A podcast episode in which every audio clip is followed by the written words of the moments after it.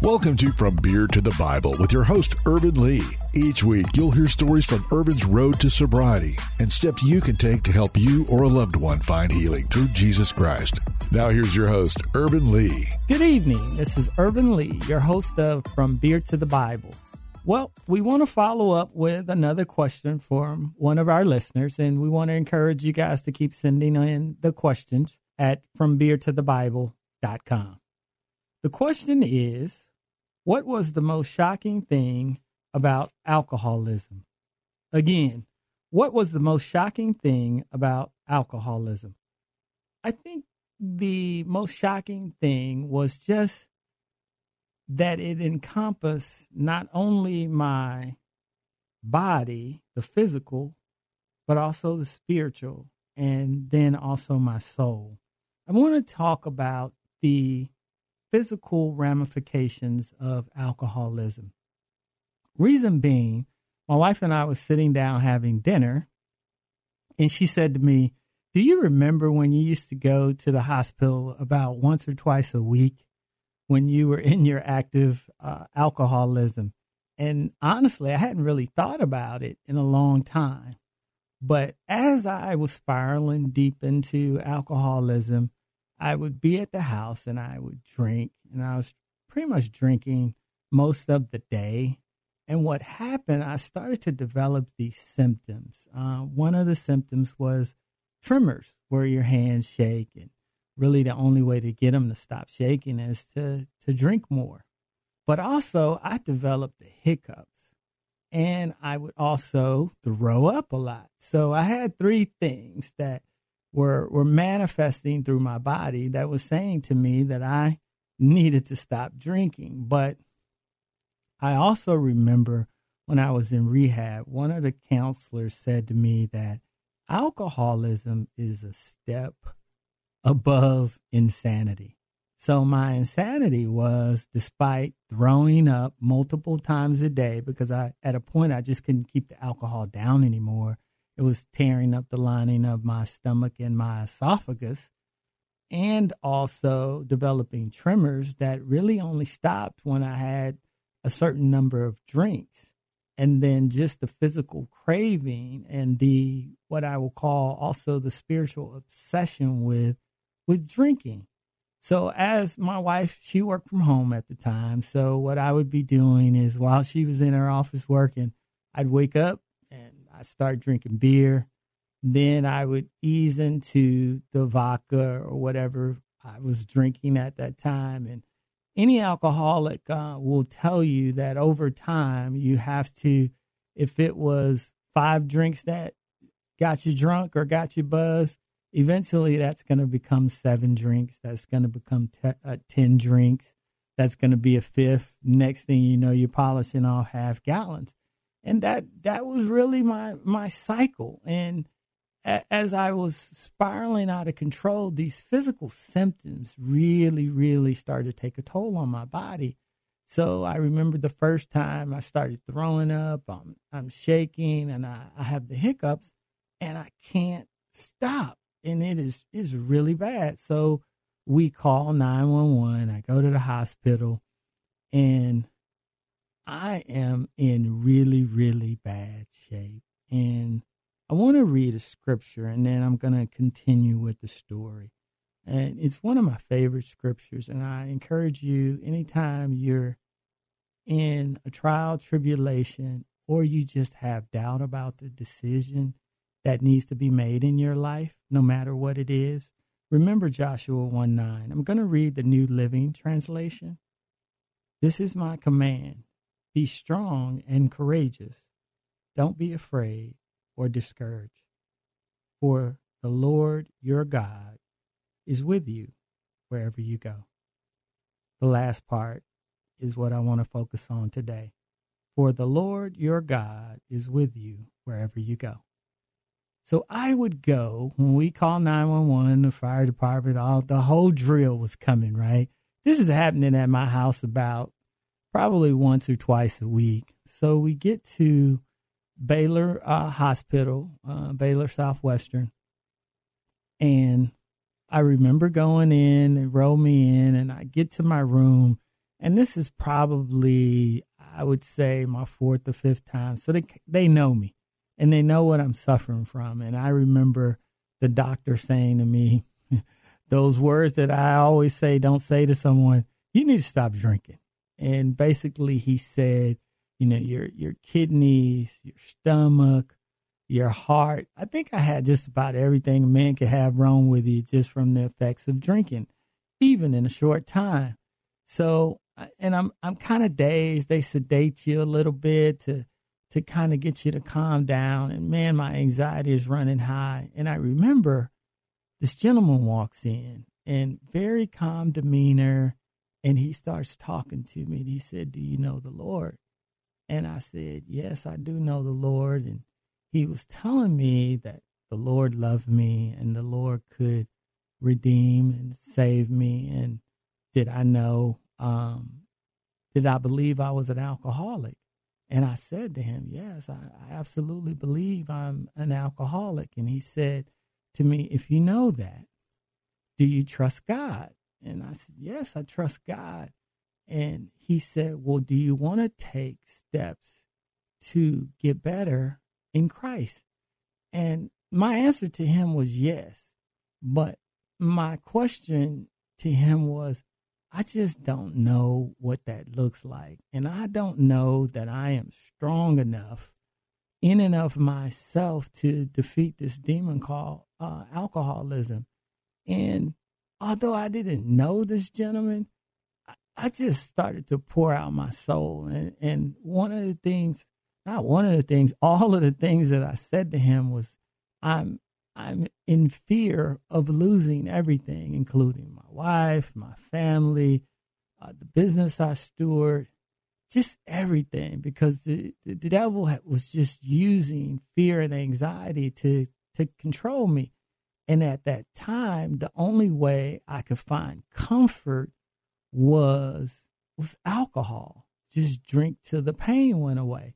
So I said all this to him, and he said, You don't have to do it in and of yourself. I'll never forget that. He said, You don't have to do it in and of yourself. So I'm sitting there and I'm, I'm actually lying there, and I'm like, What, what do you mean? And he said, Have you forgot about the comforter? And I said, The comforter? He said, The Holy Spirit. And again, remember, I'm not praying, I'm not reading the Bible. I'm I'm distant from the Lord as far as uh, actively pursuing Him. And I had not thought about the Holy Spirit in a long time. And He said, Remember, the Holy Spirit comes alongside you to guide you, to comfort you, to counsel you, and bring to remembrance all the things about Jesus Christ. And I give Him a lot of credit because that day, I know a lot of you think I'm going to say, well, yes, I get I recommitted my life to to Jesus at that point. Well, I didn't. But what I love about him was he planted the seed.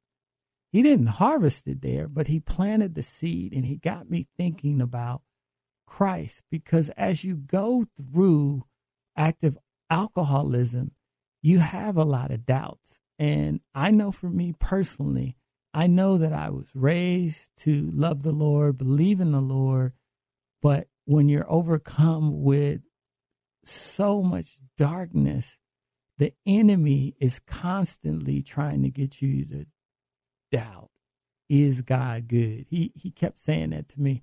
Well, if God's so good, why are you an alcoholic? Well, the truth is, it was an act of my will. As, as much of anything, I was choosing to be an alcoholic. I kept doing the same thing, expecting a, a different result. I kept looking for comfort outside of the Word of God, most importantly, outside of the Spirit of God. And fast forward, uh, I'm back in Baylor. I'm I'm sober, and I'm in the hospital at this point. I had been taking care of my brothers. My brother, I think you guys remember, he had stage four bladder cancer. So we're in the hospital. We're at Baylor, and I'm walking through the hall. Lo and behold, there's that guy that told me about Christ when I was in my active uh, alcoholism. Well, turns out he was a chaplain at Baylor. and they had said to him, We have this gentleman who is a really bad alcoholic, and why don't you go see him? And why don't you share Christ with him again? And I didn't. I he when you meet somebody and you haven't seen him in a long time, I really I just had this feeling like I know him, I know him, but I to be honest with you, I didn't know where I knew him from. So he comes up to me. He said, "You probably don't remember me, do you? Because you were pretty bad." He said, "But I'm the chaplain, and I'm the one." And I said, I interrupted him. I said, "Yeah, you you shared Christ with me, and you told me that I didn't have to get sober and be sober in my own strength. That the Holy Spirit is what would keep me sober, not my power and not my might. It was my utter dependence on the Holy Spirit." And he was amazed that I remembered. And I told him that, hey, I had reconnected with Christ, I had connected with a local church. And he was so happy because he wanted to see the seed that he had planted in me, that someone had come along and harvested that seed. So I want to encourage you always share Christ and don't do not be discouraged if you do not see the harvest then and there. There are opportunities for us to always share Christ, although we may not see the harvest and we may not even hear about it. But just planting the seed of Christ can make a tremendous difference in one's life. And although I was suffering and I was sick, I think of Joshua 1 9. Even in that hospital, even when I was about as bad as an alcoholic could be, the Lord was with me. He was with me in the hospital and he saw fit to have the chaplain come and share Christ. And most importantly, take the pressure off me to get sober by realizing that it was he who dwells in me, the Holy Spirit, that would comfort and lead and guide me uh, ultimately into recovery and sobriety in Christ. We will be right back after this. We'll be back with more of From Beer to the Bible right here on The Word 100.7 FM. Finding addiction help is intensely personal, and the differences in options may not be immediately clear. Hampton Ministries was founded with the intent to provide people struggling with substance and behavioral issues with guidance to find the best environment for their well being and recovery. Our main focus is to help those who use drugs and alcohol to break free and learn to cope with life circumstances. Hampton Ministries provides a rehab welcome kit to provide crucial resources to make their journey a success. Utilizing Lonnie Hampton's principles of character, work ethic, and selflessness, participants learn to hold themselves accountable. We want to help each individual obtain the life skills necessary to live a happy, successful, sober life. If you or a loved one is wrestling with substance abuse and needs help finding treatment or to donate, please visit hamptonministries.org. That's hamptonministries.org. Welcome back to From Beer to the Bible. Here's your host, Ervin Lee. Welcome back. I'm your host, Ervin Lee of From Beer to the Bible. You can find the book at FromBeerToTheBible.com. Let's finish up by I want you guys to always remember this no matter where you go. I used to wonder is this the right decision? Is this the wrong decision? And a lot of times the enemy would paralyze me with fear. Just remember the last part of Joshua 1 9 For the Lord your God is with you wherever you go. I want to switch gears just a little bit and talk about the difficulty of recovery. And what I mean by recovery is once you're out of rehab and you get back into your family and you get back into what I will call the rhythm of life. Um, this was shocking and surprising is for the alcoholic, one of the toughest things that I have found was learning to live again. Learning to live again meaning uh, when I was in my active alcoholism, when I didn't want to do something, the way I got fired up to do it was I'd say, okay, well, I got to go to do something or be around people I really don't like, I'll just have a couple of drinks before I go. Uh, and a lot of times it is your way of coping with stress. Uh, it is your way of coping with trials and tribulations. And now I understand why God is so against idolatry because drinking ultimately became my comforter, it became my guidance, it became my God. I invited it in as a substance to to drink and have fun with and then I took it too far. I allowed alcohol and alcoholism to to stay too long. And when I look back over my life, and I'm I'm sad to say this, most of the really bad decisions that I made, I made when I was drinking. And those who are in active addiction, alcohol or drug, I want you to hear this. Most of the really bad decisions that I made, I made under the influence of alcohol. And the other thing that was shocking to me was alcoholism led me into other addictions and I mean addictions that impact you in life, right? Meaning, um, the way I viewed success um, was a money focus. The way when I was drinking, you know, pre my wife, was the womanizing. And what alcohol exposed to me was it wasn't the only addiction I had. So once you're sober, you realize like, whoa, I'm not just a, a, addicted to alcohol. I was addicted to a lifestyle. I had a lifestyle of really bad habits and making really bad decisions. And one of the ways that I rationalized my behavior in my addiction was well, it only affects me and it makes me feel good. It makes me feel good. Oh, I love the feeling that I get when I'm doing this stuff. Well, what the enemy does is he gets us focused on the sin and he hides the consequences. And they, they taught me this technique. And I would always employ this technique when I was early on in my recovery, meaning, and it goes like this play the tape through. Play the tape through. So if I make this decision, I would play it all the way through, including what was the consequences. What would be the consequence? So if I was ever tempted to drink, which happens a lot when you're in your early stages of recovery, I would play the tape through. If I take this drink, that means I'm going to have more drinks. That means I'm going to be an alcoholic again. That means I'm going to lose my wife. I'm going to lose my.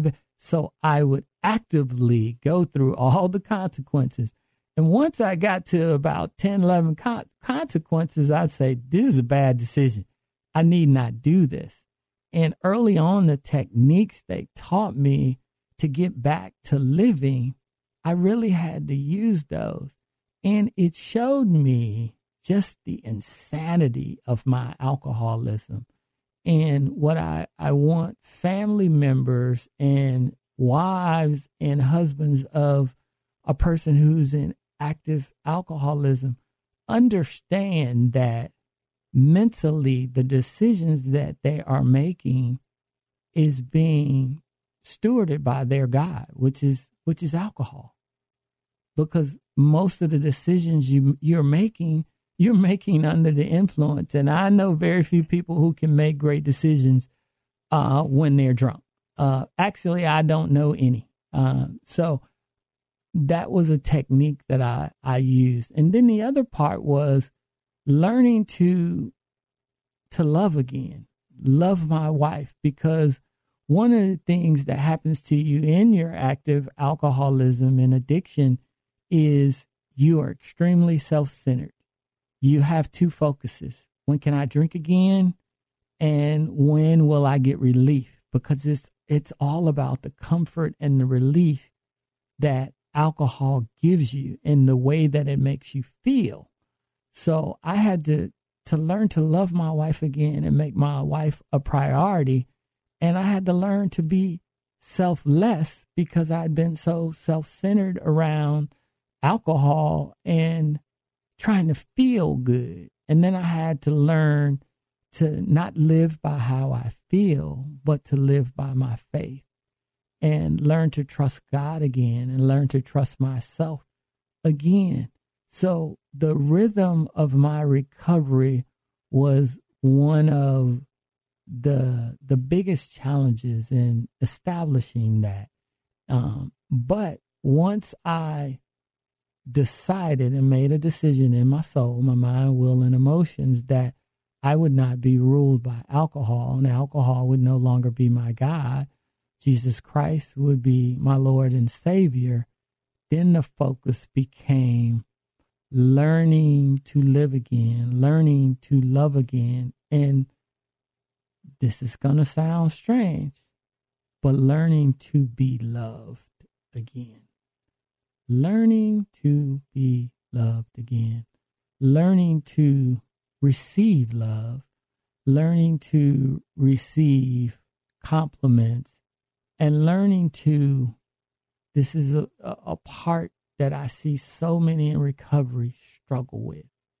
It's the sin and shame, the sin and shame, because they feel like they're going to be judged if they are transparent and if they tell the truth about what they've been through.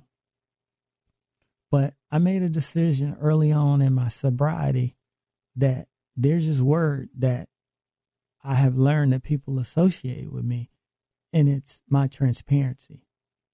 Because the way me keeping it to myself was keeping it in the dark, and the enemy was going to use it against me. So when crisis comes my way, when trials and tribulations come my way, no matter what it is, instead of letting it use me, I use it. I use every ounce of crisis, trials, alcohol, whatever I've been through. I'm going to go tell somebody so you don't have to go through it. So you learn the key learnings and the lessons that the Lord has taught me.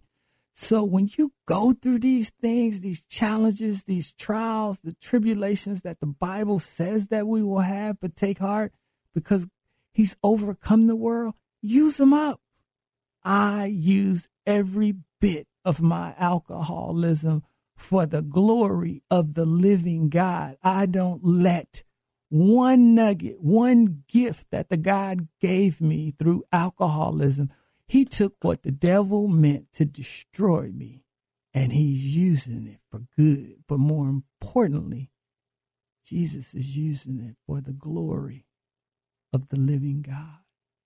So please, if you take nothing else, use your crisis in your trial and tribulation. Use it all up for the glory of the living God. And I I try to not talk about my wife a lot, but I am excited to tell you all um, she will be coming on the show in December. And I want to make sure you all tune into it. I'm not going to edit her. It's going to be unfiltered. It's going to be her experience being married to a raving alcoholic and how she got through the few good times, the bad times, and most importantly, how she managed to stay with me. And she saw what I didn't see in myself, which was the presence of the living God. And she knew that He would heal me. So she always kept the faith. And I want to leave you with this. The love, I love you. The faith is in Christ Jesus, and the hope is found in the Lord our God. May God always richly bless you. Thank you for listening to From Beer to the Bible with host Ervin Lee. To learn more, visit FromBeerToTheBible.com. There you can catch past episode podcasts and find other resources. That's FromBeerToTheBible.com.